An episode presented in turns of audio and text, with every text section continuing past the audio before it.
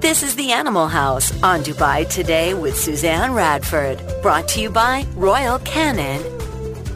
Yes, the doors are open and Dr. Lucinda Natras from DKC Veterinary Clinic and Todd Carson, Managing Partner of Dubai Kennels and Cattery, they're here to take your questions, air your concerns when it comes to your pet or animals on 4001 or via our messenger app, download that on our website, or you can call us 04423 1010, whether it's to do with their health, diet, nutrition or their boarding or relocation needs. Good morning to you all. Good morning. Good morning. Nice We've- to have you back. Thank you. Did you hear that third voice in there? I was going to say, Yeah. we Got have another one. voice Got a here. little guest. Yeah, well, we're going to be Hello, talking. everyone. That is the voice of Sandra Pop, who is Global Relocation Account Manager at Dubai Kennels and Cattery. And she's here today. She can talk about that, of course, if you've got any questions on that. But our topic today is on training and dog training and asking you whether you think a dog can be successfully trained without the direct involvement from the owner. How's it going for you? Have you got a dog? Have they been trained? Did you train them? How did it go? Or indeed, if your dog has any issues with their behaviour. I was saying earlier on the agenda, my dog Shakespeare, he seems to like to sort of gently, but nevertheless, headbutt or nosebutt other dogs. Uh, and cats actually started on my cat Molly as well the other day, playfully, but it's very annoying. You can see other dogs really getting irritated by it. I can imagine, yeah. I, I, I, I doubt that there's a solution to that problem. You could try headbutting him back then. Headbutt back. Yeah, exactly. He's one on his own, isn't he? Yeah. So, yeah, we're going to be talking about that in a little while. So it's great to have you here, Sandra. How did you get into dog training? Um, really with uh, the job mainly because I used to work as an animal handler as well at DKC. And um, yeah, it just came over over the first couple of years that I got more interested into training. And of course, when I got my first dog here, who um, had a few problem behaviors. A few problems. Just a few. Oh my Just a gosh, few. Sandra's dog. I'm- Well, what were they? he's just, he's a lovely crossbreed, but wow, he's famous. yes, uh, he doesn't like vets very much, which explains why Lucinda doesn't really, Yeah. not very fond of him. He can smell me yeah. a mile off as well. I tell you. yeah, he he did have some problems with uh, aggression towards people as well, especially if they were handling him. Um, so you know things that obviously had to be addressed, and uh, I did get help from a trainer at the time. Um, regrettably, she's not here in the country anymore, but she sort of became my mentor, and I you know. I learned her training methods, and then obviously started to uh, also venture out and you know do more research Yeah, on we my did. own. We did. We did a little bit of time where she was uh, actually serving customers. So uh, we ended up we ended up stopping that because she insisted on becoming an account manager for the shipping department. So there, there you Todd go. was very unhappy. But anyways, anyways, she knows all about that stuff. So So the kind of most common things that people go to a trainer for have issues with when it comes to their dog would be possibly aggression or well, uh, walking on lead. Um, Yeah, it's it's quite a, a wide spectrum, really. You know, it, it starts off with uh, people adopting or getting new puppies. So you know, house training issues, um, walking on the leash. You know, biting, especially if they have kids. You know, puppies have very sharp teeth, and obviously they need to learn not to use them all the time. And um, yeah, that's that. That are the main main And- issues, I would say. And headbutting, right? Yeah, headbutting. yeah, yeah, we had quite a big Yeah, percentage. of okay. he's a funny boy. Where's Yeah. he got that Oh, from? he's a Vizsla, that's why. Is it? Yeah, yeah, Vizsla, Hungarian. Vizsla. He, he misunderstood the pointing, maybe. You know, Yeah. the breed.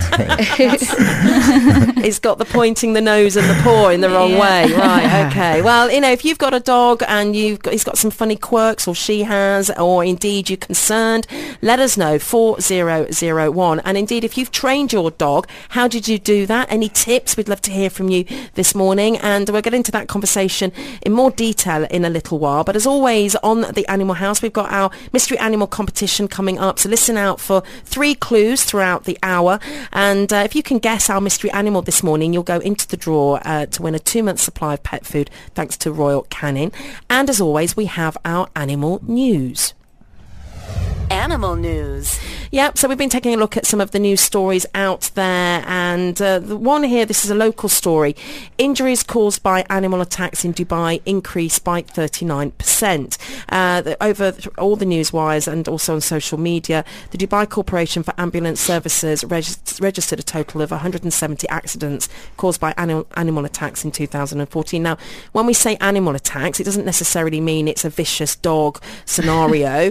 um, it can be... That's the first thing you think about. Of course it is, isn't isn't it? Yeah, yeah. They do talk about scorpions. yes, scorpions, even snake actually. Yeah, exactly. Yeah, Yeah, yeah, yeah. yeah. So it can be. It seems to be a lot when you're out in the desert, getting bitten by you know uh, an insect or reptile.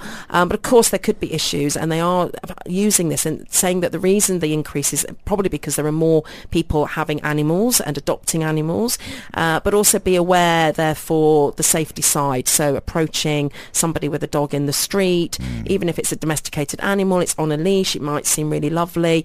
You know, if you're a stranger, go with caution. Yeah, I mean, I, I, one of the things you just said, which I really think is extremely important, is that uh, those statistics don't uh, involve whether or not there's a growth in the population, right? So if there's a growth in the population of human beings plus a growth in the population of human beings who have pets, then you're going to see an increase in the number of of so-called attacks, right? So uh, I think it needs to be put into perspective to some extent. No, it's fair comment. Yes, Yeah. exactly. Uh, do you, I mean, it, are you seeing that increase in the sense of, you know, Dubai Kennels and Cattery's been going for many years, DKC Veterinary Clinic, you're open now in Motor City. Have you seen an increase in an animal population, if you like? I, I'll take a stab at that. Yeah, you can take a I'll stab. I'll take a stab at that. Um, y- y- th- I I think I, I think there's no way for us to know for sure, uh, but but I can probably answer the question anecdotally. Um, you know, if you go back ten years ago, uh, there's been uh, there there were at that time a small handful of veterinary clinics, And a uh, small sm- handful of small kennels. handful. What's that? Of kennels and a small well, yeah. handful of kennels, and, and maybe only one or two companies that, that did animal shipping. You know, uh, there was a massive explosion of these companies over the last ten years, particularly over the last, I would say, six, seven years. And it seems like you know every year we see another opening of one kind or another pet-related uh, business, of yeah. Mm. some pet-related business. So, uh, and it appears, uh, interestingly, that you know all of these businesses are remaining open and successful. So, it, it to me that suggests that that uh, either they're all doing a magnificent job, and or there's an increase in the population, so the demand is being taken up by the supply. You know, so uh, that's the only way I can answer the yeah, question. it's, and I would agree. Yeah. yeah. I think it's interesting when I see, and I know I understand that if you're an animal lover, a pet lover. I mean, you've uh, you've got Sandra. What, what? How many pets have you got? Okay, that's I knew. I that's gonna tell. be a list. Yeah. no, we have uh, three dogs of our own and four cats. But we do have the occasional foster dog as well. At the moment, uh, it's a mother with her 11 puppies, so the house is full, yes. Oh, Can, wow. can I just add, by the way, that Sandra is uh, one of the uh, one or two people responsible for one of the charity organizations in Dubai called DAWS. What, what does that stand for again? It's uh, Dubai Animal Welfare Society. Yeah. So so she basically does nothing but deal with animals in one way or another, 24 Fabulous. hours a day. Fabulous. That's true, fabulous. actually. Yeah. yeah. I live in that way. And so it's no surprise then, obviously, you're going to have a lot of pets and you're looking and caring for animals. You work in that business and uh, clearly, you know, when you're working for the charity as well. Uh, but, you know, generally speaking, people that are animal lovers, they may, you know, I'm just thinking, imagining if I was in my home country, I would have pets. But I don't think I'd have four. I've got four. Mm. And I don't know why or how that's happened, but it's something mm. to do with me living as an expatriate. I don't know, because mm. it's not, it's expensive to have a pet here. Yeah, I mean, sure, yeah. really is. I mean, I was looking at you know the prices comparing to the UK. is a big difference. Uh, so, but I d so what I'm getting at is I wonder as well in that people who would maybe have one dog, I've got two dogs, and for some reason it's to do with living here, and maybe that's why I, there's I, I don't know. Do you think? Do you you guys think that, that there's more people with more larger families of pets at home than in other countries? I, I don't know. No, I have no not idea. I, no. I, I had more pets when I was living in South Africa because I had more space. Right. Yeah, So- you were living on a larger plot of Yeah, land. and, then. I mean, Mm. you know, had lots and lots of pets. Yeah. Here, we've just got the two naked cats, as we call them, Yeah. because you know we live in an They're apartment. So I think I think that I, I mean maybe if I if I lived in a, in a house, a villa with a garden, I might have more pets. But yeah, so I don't know. Over know. my dead body.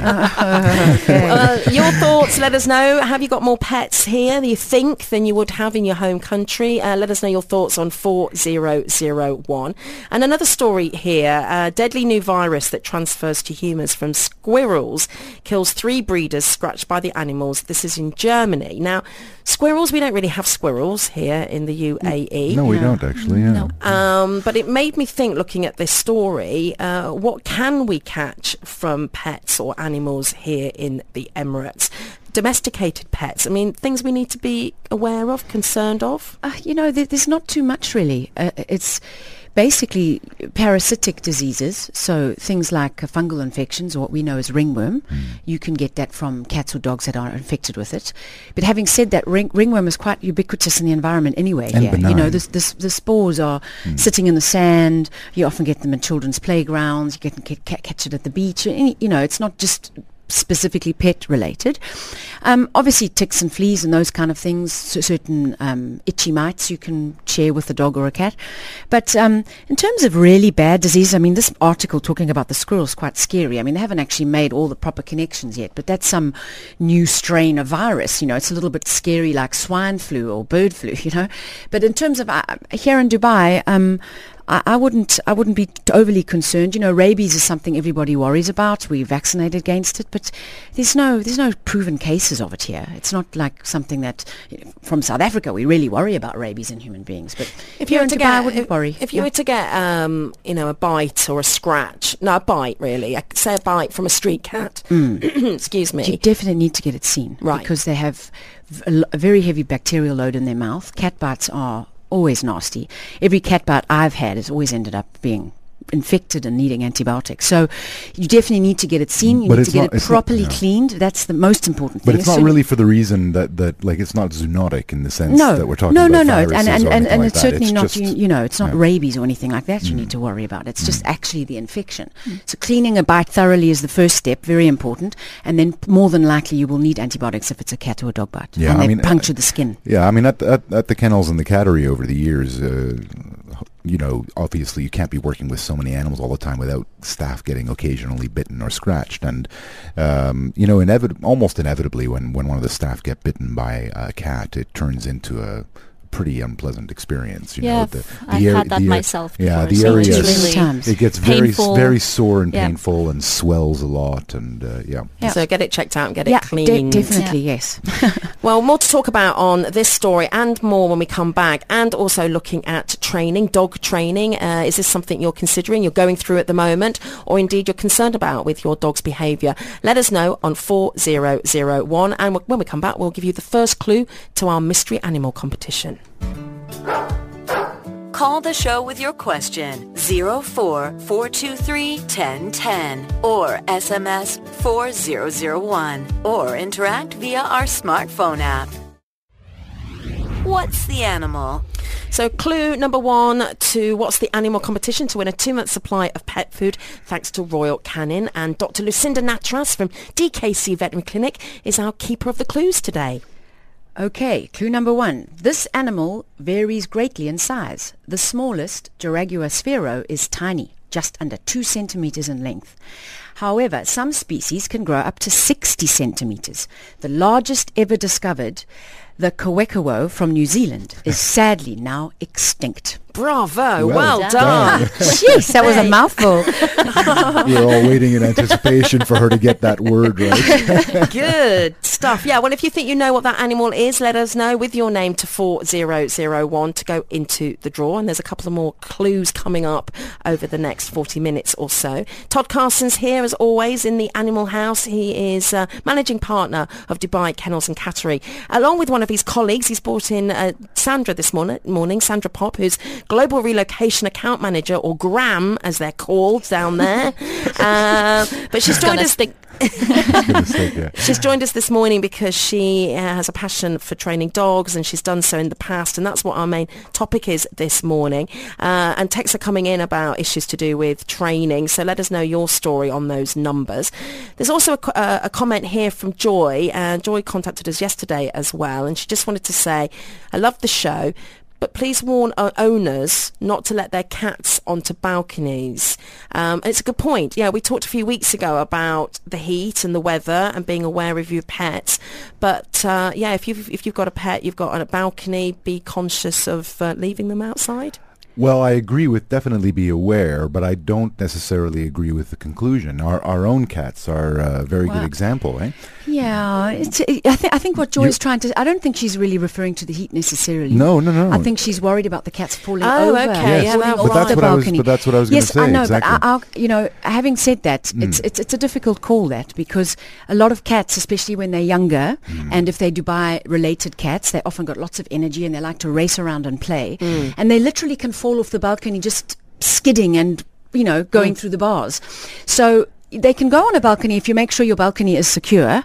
Um, a lot of balconies have a solid barrier. And I think that's fine, especially if you put a deterrent on the top so they don't jump up and then fall mm, over. Mm. Our, our cats are middle-aged. They're of a temperament that is completely laid back. They would never, ever, ever go over the, the balcony. So, you know, saying that you, it's okay to do it, I think you actually have to be cat-specific. I wasn't going to say that. Yeah, I mean, you know, they can live quite happily on the balcony, I was- fine. I was but gonna we say do something see, else. We do We're see gonna have a cats- fight when we no, go we, we do see the cats falling off Todd and balconies Lucinda are married, in case you don't know, but you probably picked up on I, that I by was now. I was I was going to in fact say everything that she just said, and um, I want to stress that it's really good to be aware of it, but that it's not necessarily true that they can't go on the balcony. And I think you need to assess your cats, assess your balcony. There's a way of securing your balcony if you wish, um, and and those kinds of things. And also, by the way, with regard to heat, uh, the cats love the heat, and as long as they have a way to get in and out when they want to with water available, they're fine. So uh, th- it's not necessarily a no. It just Yeah. sh- it just should be aware of it. But it is quite devastating when they do fall off the balcony. Of course, yeah, of we course. see we see that that, that, that high-rise syndrome injury is quite common in Dubai. And I think that's the thing to remember that you hmm. can you've got buildings going up so high now, and if you've got a pet up on that level, then hmm. yeah, you need something to consider. Mm-hmm. Um, interesting, you mentioned that actually, Todd, about cats love the heat, hmm. and I think I've been freezing my cats you know like ah. yeah yeah i was just thinking oh you know make sure the ac's on ah. and actually i realized that they don't need that ac on all the and, time And you know, at our cattery, uh, you know, when we're busy, we have up to maybe 80 or 90 cats. And every enclosure has both an indoor and an outdoor portion. So if they want to be in the cool, they can be. You you can't imagine how many of the cats choose to be outside, even in the middle of the hottest Yeah. day, because they just love the warmth. They mm. love the heat. Mm, that's true. Do you agree with that, Sandra? Oh, yeah, with your cat? Yeah. Yeah. I I always wonder where they go. You know, they must burrow down though during the really midday heat. And uh, You mean if they're like left outside? yeah. Or? No, Yeah. I don't. Th- I don't think they like to be in the direct sun. No. but they No, like to be shade, in the yeah. They would Yeah. they would like you know look for a shady place to just you know rest and but otherwise I don't think they're like um, bothered as much as dogs are by the heat, for example. not so they can certainly you know um, take a bit more of that. It's certainly a different story for dogs. I walked my dog last night. Well, I didn't think it was that bad, and he really was panting like the tongue out the side of the mouth, panting. You know, only a couple of blocks that we walked, so you do Because really the need to be humidity's con- hiked yeah. up recently, Yeah. and Yeah. that really, really affects their you- ability to cool Yeah. themselves. Do you bring some water with you when you go for a walk? I do if I'm doing a longer walk. I actually thought that would be okay, but Yeah. it's a good it's point. surprising, isn't it? eh? Yeah, It's- yeah. It just can happen so fast. Yeah, eh? yeah, no, it's a good point though. Mm. Take water with you. Well, keep your questions and your comments and your stories coming in on 4001. And uh, just want to squeeze uh, a news story in here. It's a, you know, if it's of interest to you, this is a big story. I'm not going to go into all the details. It needs a lot more time to do that. But if you're from the United Kingdom like me, you'll be aware possibly that hunting was banned. Uh, this is fox hunting 10 years ago. And there's a heaps of debates going on and uh, discussions. And there's going to be a big governmental debate this coming Wednesday uh, with the new government and looking at now the fear is that the ban is going to be lifted and that people you're on horseback if you're not aware of fox hunting in the UK you know it's about they basically following the scent of the fox chasing the uh, the fox on horseback with dogs with a pack of dogs and then if the dogs get the fox they will you know kill the fox. And that's part of that's the and they call it a sport. And you know either side of the fence that you may or may not stand on with this it's still a story that's happening currently this week. And the fear is that the ban will be lifted. Uh, people are saying the government is saying spokespeople are saying that that's not necessarily the case. It's about amending the rules and uh, and it's about the number of dogs and the number of hunts and things like that. So uh, yeah it's a story. It's out there at the moment. If you want to share your thoughts on fox hunting do you agree with it? Do you disagree with it? Should we be concerned about it? Should the ban uh, continue or should that ban be lifted? Let us know your thoughts on 4001. Um, you made a good point actually, Todd, earlier uh, regarding another story out there at the moment. With uh, just to share that with us. Well, we were just because we were talking before we went on air. Uh, one of the news stories we were looking at is that the EU has just uh, has just completely banned the import of uh, poached animal tusks, elephant tusks. It had been a, a, a cap at hundred imports a year from uh, Three I think countries, I think, yeah. Tanzania, Mozambique. I, th- I can't Someone remember which else, yeah. countries now. Anyways, it just seemed it just seemed an odd juxtaposition that while the EU was getting tougher on bringing tusks in from poached uh, elephants, uh, the UK was now start, uh, starting to consider lightening up on the chasing down of foxes and having them hunted and killed. So I just thought that was interesting. Well, the 90-minute debate will happen on Wednesday. It's expected to focus on amending rather than uh, repealing the 2004 Hunting Act. The Pro-Hunt Countryside Alliance say the amendments will enable farmers and gamekeepers to make a judgment based on the terrain and other circumstances to use more than two dogs to flush out and stalk uh, uh, wild animals for effective and humane shooting. Um, animal rights groups like the League Against Cruel Sports believe the amendment is a cynical attempt to bring back the widespread return of blood sports across Britain. That's the story. More to come. Stay with us. This is the Animal House on Dubai Today with Suzanne Radford. Brought to you by Royal Canin.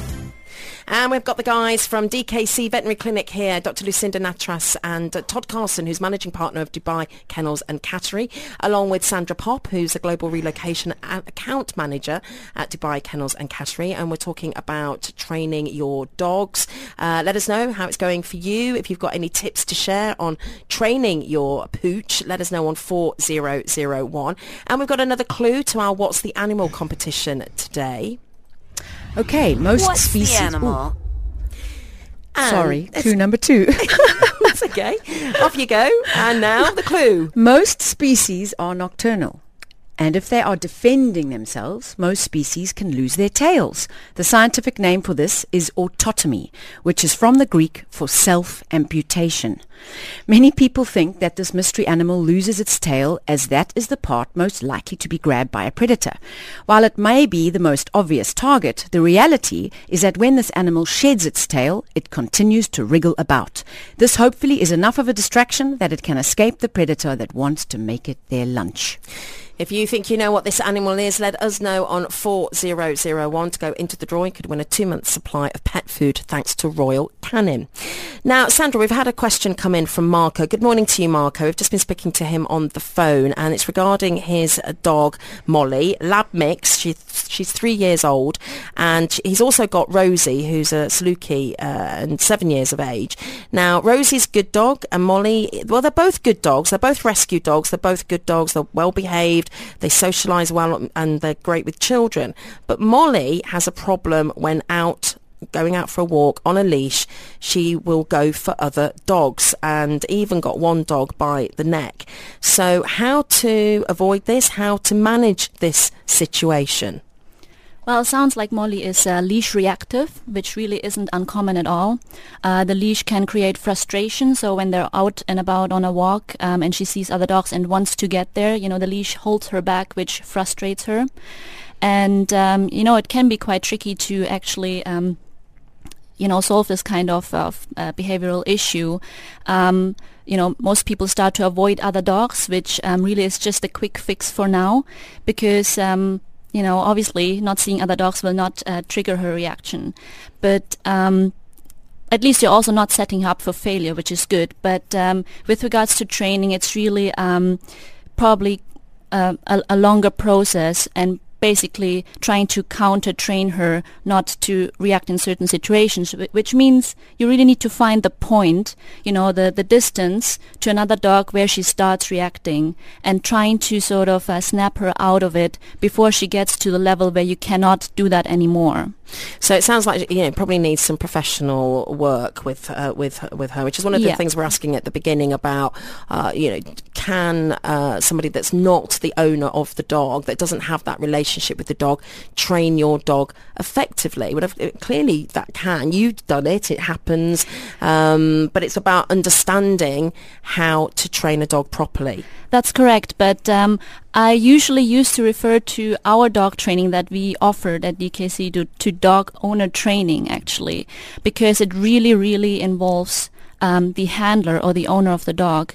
Um, you know, in certain situations, it can be beneficial to take the dog out of the um, home environment or comfort zone to address certain um, issues. But most of the time, on a day-by-day basis, you know, the, the normal problems, let's say, it's really important that you know the people who are living with the dog know how to address it, and that involves everyone in the family. In, in you know, it's it's really important that everyone is on board and being consistent with what is agreed on.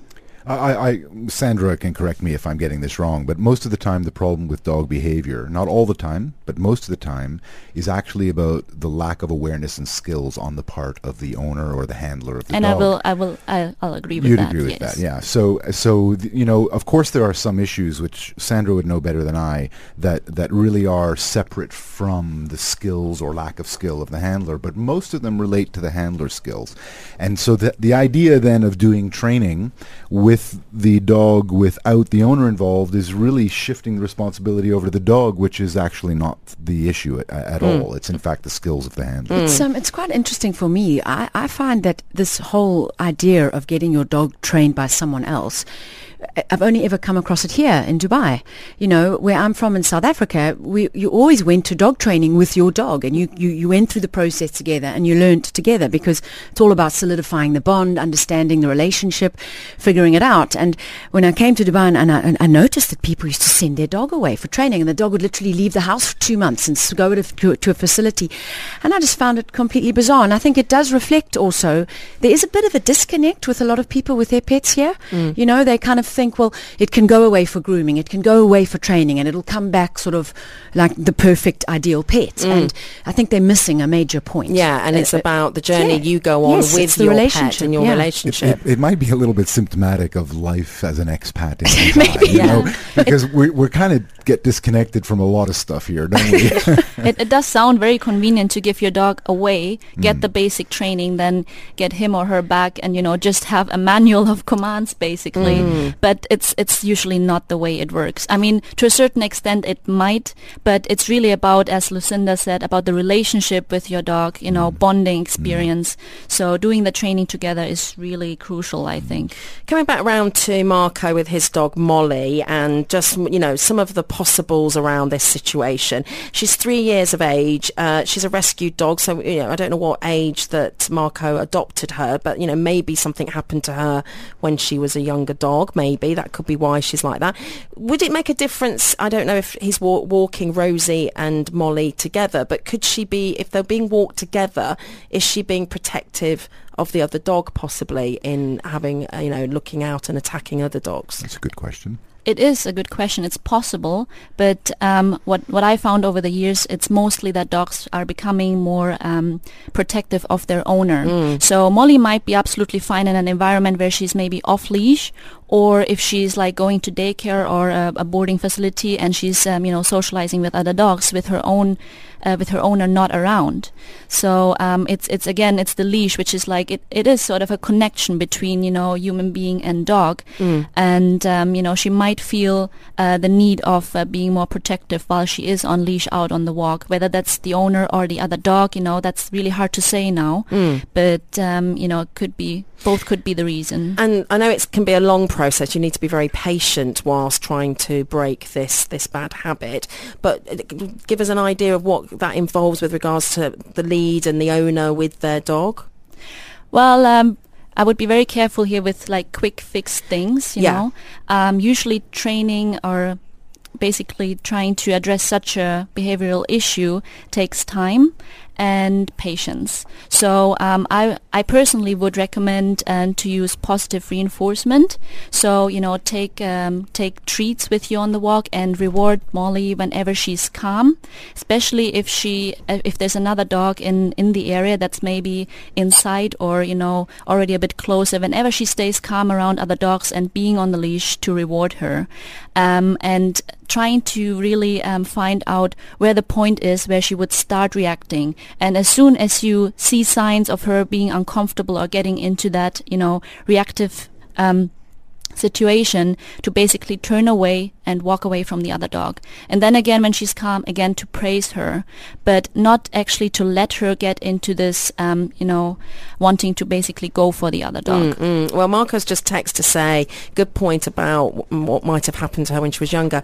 We found her at two months and she had a piece of her tongue missing. Oh, dear. um, and it may be that she'd been in a fight when she was very, very young and been attacked by another dog. What kind of what kind of time frame do you think, Sandra? I mean, I mean, I know it's almost an impossible question to answer, but not not a week to solve this problem, right? No, and I mean it, it requires daily work, and I would say at least a couple of weeks. So you say like six to eight weeks. Right. minimally. What, what about um, um, distraction techniques? I, I mean, I, I don't know much about training at all, but I have I have seen um, one or two dogs that have come into the clinic actually, and I've been a bit surprised to see that they've had like a, a tin of coins.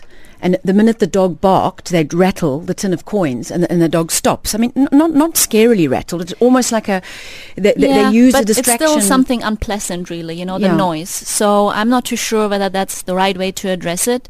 Uh, could be, but um, for but me, it's not you know, something you'd suggest for this. Uh, no, because it's already a situation that you know could easily get out of hand. I don't know if if a ha- handling of like some some distraction like that is actually you know the right way. But um, with regards to rewarding a dog, you know that's that's different. Every dog is different in that way. For for one, it might be a food reward. For another one, it's a toy. So you need to find what really you know is a high value treat for your dog, whether that's food or something else. Really is you know depends on mm. the individual dog. and lots and lots and lots of patience and lots and lots of positive reinforcement 'cause when she's good. Some dogs don't want food, do they? They're not No, treat yeah, driven. and when they get into a stressful situation, they actually would not take food Yeah. or a treat. I see that in my consult Yeah. room a lot. What about what about what about a, what about a, a, a well-controlled socializing experience so that they're around other dogs, but there's a constant training process going on during that? What- There would what certainly about- be, you know, the next step Hmm. um, to to bring Molly into situations where there are other dogs around, Hmm. um, but obviously, you know, uh, still a way to get her out of situations if Yeah. she gets, um, you know, into Do we that, have time? Uh, one, you know, sorry, I, al- I almost uh, interrupted you there. Just uh, one of the one of the concerns is that uh, for me is that um, generally in this industry in this co- in this country, I don't know actually what it's like in other countries, but there there there are a lot of boarding and daycare facilities in this country that have uh, a fundamental policy of vetting dogs before they will allow them to become part of their communities. Uh, and they generally, and that's for boarding and daycare, and they generally, uh, n- not all of them, but many of them, they, they seem to take the position that if a dog is in some way a potential risk or threat or even perhaps difficult, that they don't take them. So one of the difficulties with that is that if you're a dog owner that, for example, needs boarding, but but you know you have a problem dog, it can be very hard to find a company to serve you. Um, and if you want to do something like what we're talking about now, which is why I brought it up, where maybe a controlled training environment in a socialized experience, which might be a solution for some, it might be very hard to find a facility or an yeah, organization that does that. But that's, willing kind of to take that ideal, on, isn't it? Yeah, because it's two it's two solutions in one almost. Yeah, yeah, yeah. yeah, so, yeah. so I mean, they, those organizations do exist, uh, but but you have to look for them. Yeah, You know? yeah. What's the animal? We'll squeeze in another clue to our What's the Animal competition. Uh, Dr. Lucinda is keeper of the clues this morning. If you think you know what this animal is, then text in with your name to 4001 and you could win a two-month supply of pet food thanks to Royal Canin. In warm regions of the world, the arrival of this animal into the home is greeted as a sign of good luck, as they can help rid the house of unwelcome insects. They love a bit of mosquito for supper. If you think you know what this animal is, let us know 4001. Call the show with your question 04 1010 or SMS 4001 or interact via our smartphone app. The Animal House on Dubai today in association with Royal Canin, the animal before the owner. And the floodgates have opened of mystery animals coming in. Many correct answers. I'm afraid it's Mohammed. It's not a cricket though, um, and the answer is not lizard, but close. But yeah, fantastic. We'll be drawing a winner in just a few moments' time. Um, but talking about um, training and dog training specifically, we really should t- touch on puppy training. Yes. I mean, it's uh, usually very exciting to bring a puppy into the house now, whether that's adopted or, you know, maybe um, got from a shop here. But, um, you know, obviously people think they're prepared, but then the puppy comes home and sort of everything breaks loose. It's, um, you know, often um, when people actually get in touch with trainers once the puppy is already there. So, um, I would recommend for everyone who is maybe um, thinking about or planning to bring a puppy home to get, um, you know, ideas about training and um, maybe professional help even beforehand, before a puppy comes home. Things to consider when having a puppy because again, you know, what happens in those first few months, it could be indicative of how that puppy's going to be when it becomes a fully grown dog. So, and if you've never had a dog before, uh, people might be a little bit unsure. Like you say, you can get professional help. But the basics, the basics of puppy training. Uh, basics, of course, being consistent, patience, you know, and uh, being able to invest a fair amount of time, you know. If you're if you're out working six to eight hours, of course, that's not very beneficial for having a puppy at home. Um, there are things like toilet training which need to be tackled. Um, but other than that, you know, just just really being patient with with puppies. They all learn on on different levels depending on their age as well. And um, And yeah. the things that we're going to be teaching them, yeah, is the training at home when it comes to you know, toilet training. Um, so you maybe start with uh, you know that newspaper down on the floor and yeah, that or what what I um, personally prefer is actually crate training. So um, that's a way to keep your puppy safe as well as your house. so um, you know, it, it just um, encourages the, the, the puppy to keep a small area clean, whether that's a crate or maybe a spare bathroom or, you know, a section of the house that is closed off. It's, it's absolutely fine. and they feel Um, secure, don't they? They like it. They like exactly, to have that. thing, yes. yeah. So, um, and then obviously bringing the puppy out every couple of hours for toilet training, rewarding the puppy when they do their business outside. You know, Yeah. these are the Yeah. kind Re- of things. repetition, repetition is important. just- Exactly. Just, just two things on that. The crate training can, is really good uh, because uh, they they have a natural tendency to not want to soil their own space, right? So you give them a small space, and they they'll be more inclined to try to wait till they get out of that space. It won't always work, certainly at the beginning. But another real uh, unthought of benefit is that in the later years, when you travel, if you travel, uh, you don't have to worry about the trauma your dog might experience having to go into the crate because he considers that crate his home now. Mm, or even putting him into a carrier to take them Yeah. to the vet. Yeah, yeah, exactly. Yeah. yeah. And um, I just with with puppies, it's uh, always you know whenever they wake up. When, when, and whenever they've eaten, you need to take them out. Yes, because yes. that's when they naturally are going to want a toilet. So it's But really it's- just just repetition all the time. But all of it is about c- presence and consistency. you know? Exactly. Yeah, And yeah. that's the difficult part because you want to have a puppy, right? But you're not always in a position to go through those first many weeks of actually being there all the time. And, uh, you know, you're working, whatever. And, and unfortunately, you're losing an important opportunity because that's really what it requires. Yeah, and the bonding time. Exactly. So the the toilet training, uh, yes, as you mentioned earlier, they might want to climb up or bite or scratch, you know, so you might get issues there. So again, just lots of positive reinforcement. With puppies, there's no need to be, well, there shouldn't ever be any need with any dog to raise your voice or to get rough with it or, you know, it's just positive reinforcement. And like- Exactly. Also, like getting them used to their own toys. So if, if you have quite a nippy puppy at home, you know, offering them things that are appropriate for them to chew on, um, such as toys and, and, you know, some chewy treats and things like that. So that helps sometimes just to distract them and not uh, wanting to, you know, bite you in the ankles all the time. Yeah, it's nip your ankles. And uh, you, you can't take them outside, Dr. Lucinda, until they've been fully vaccinated.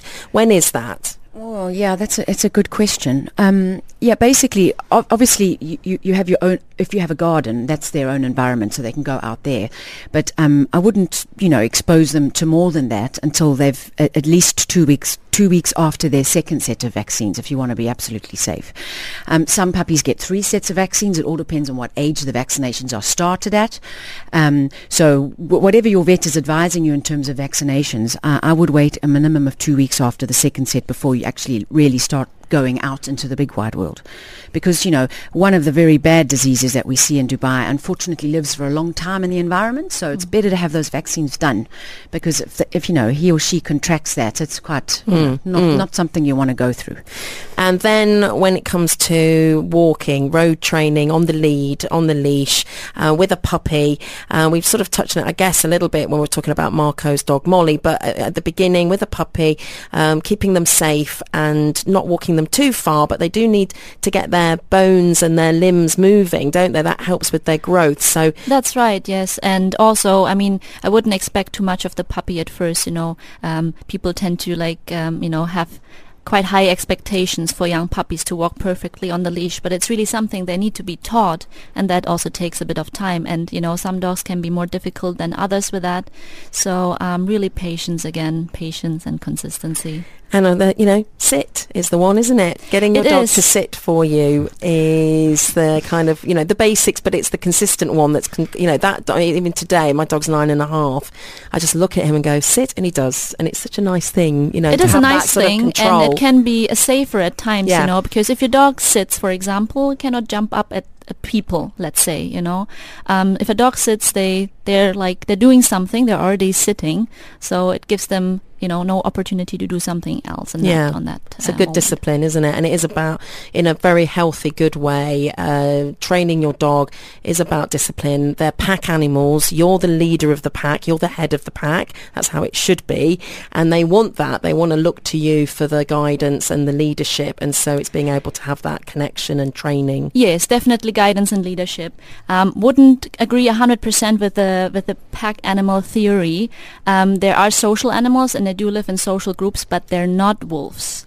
They're they've been domesticated over like many thousand of years now, so um, we need to look at them a little bit different. Um, but definitely, of course, guidance and leadership is required if you have one or more than one I, I think in people house. tend to use the word pack um, because they feel it means that they're social animals, but there is a real difference, and we sh- we should probably stay away from the word pack because socialize or social animals uh, does a better job of bringing home what it is that's actually going on. That's true. Yes. But uh, I, it's a good, and we'll continue the conversation maybe next week. But it's a good point, Todd. I suppose with the idea and sense of pack is that you know where people maybe let their dog rule and lead them. Yes. It's about understanding that actually it's hmm. okay for you to be the one that Yeah. is is Yes, in, with absolutely. authority. And You it's must important. be. It's, Yeah. it's, You must it's be. really Yeah. important. Yeah, yeah. Really great, interesting conversation. Lovely meeting you, Sandra. Thank you very much for your insights Thank this you very much for morning. having me. Thank you. And the conversation does continue online. Um, the guys from DKC Veterinary Clinic and Dubai Kennels and Cattery very kindly contribute to the website, the Animal House uh, page on the Dubai Today page throughout the week. So if you've got any questions, you can connect with us via there, and also all the contact details for uh, Todd and Lucinda are po- posted up on that page. And the first in, in- installment of your Moment Minutes movies. Oh yes, thank you for mentioning.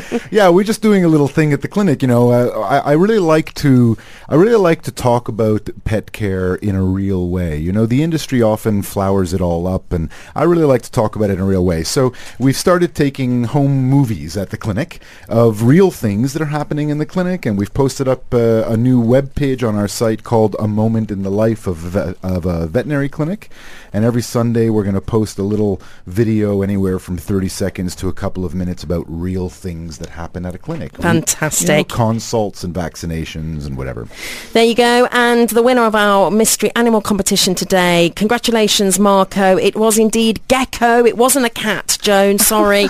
uh, sorry to all the people that texted in lizard um, and to Harina who said it was a frog. No, it was the gecko. So, Marco, you get the two-month supply of pet food thanks to Royal Canin. Thanks to Dr. Lucinda Natras from DKC Veterinary Clinic and Todd Carson, managing partner of Dubai Kennels and Cattery, along with Sandra Pop, who's the Global Relocation Account Manager. We'll see you again next week. Thank you. Bye, everybody. Bye. I'll be back with you tomorrow from 10 a.m. Have a great day. This is the Animal House on Dubai Today with Suzanne Radford. Brought to you by Royal Canin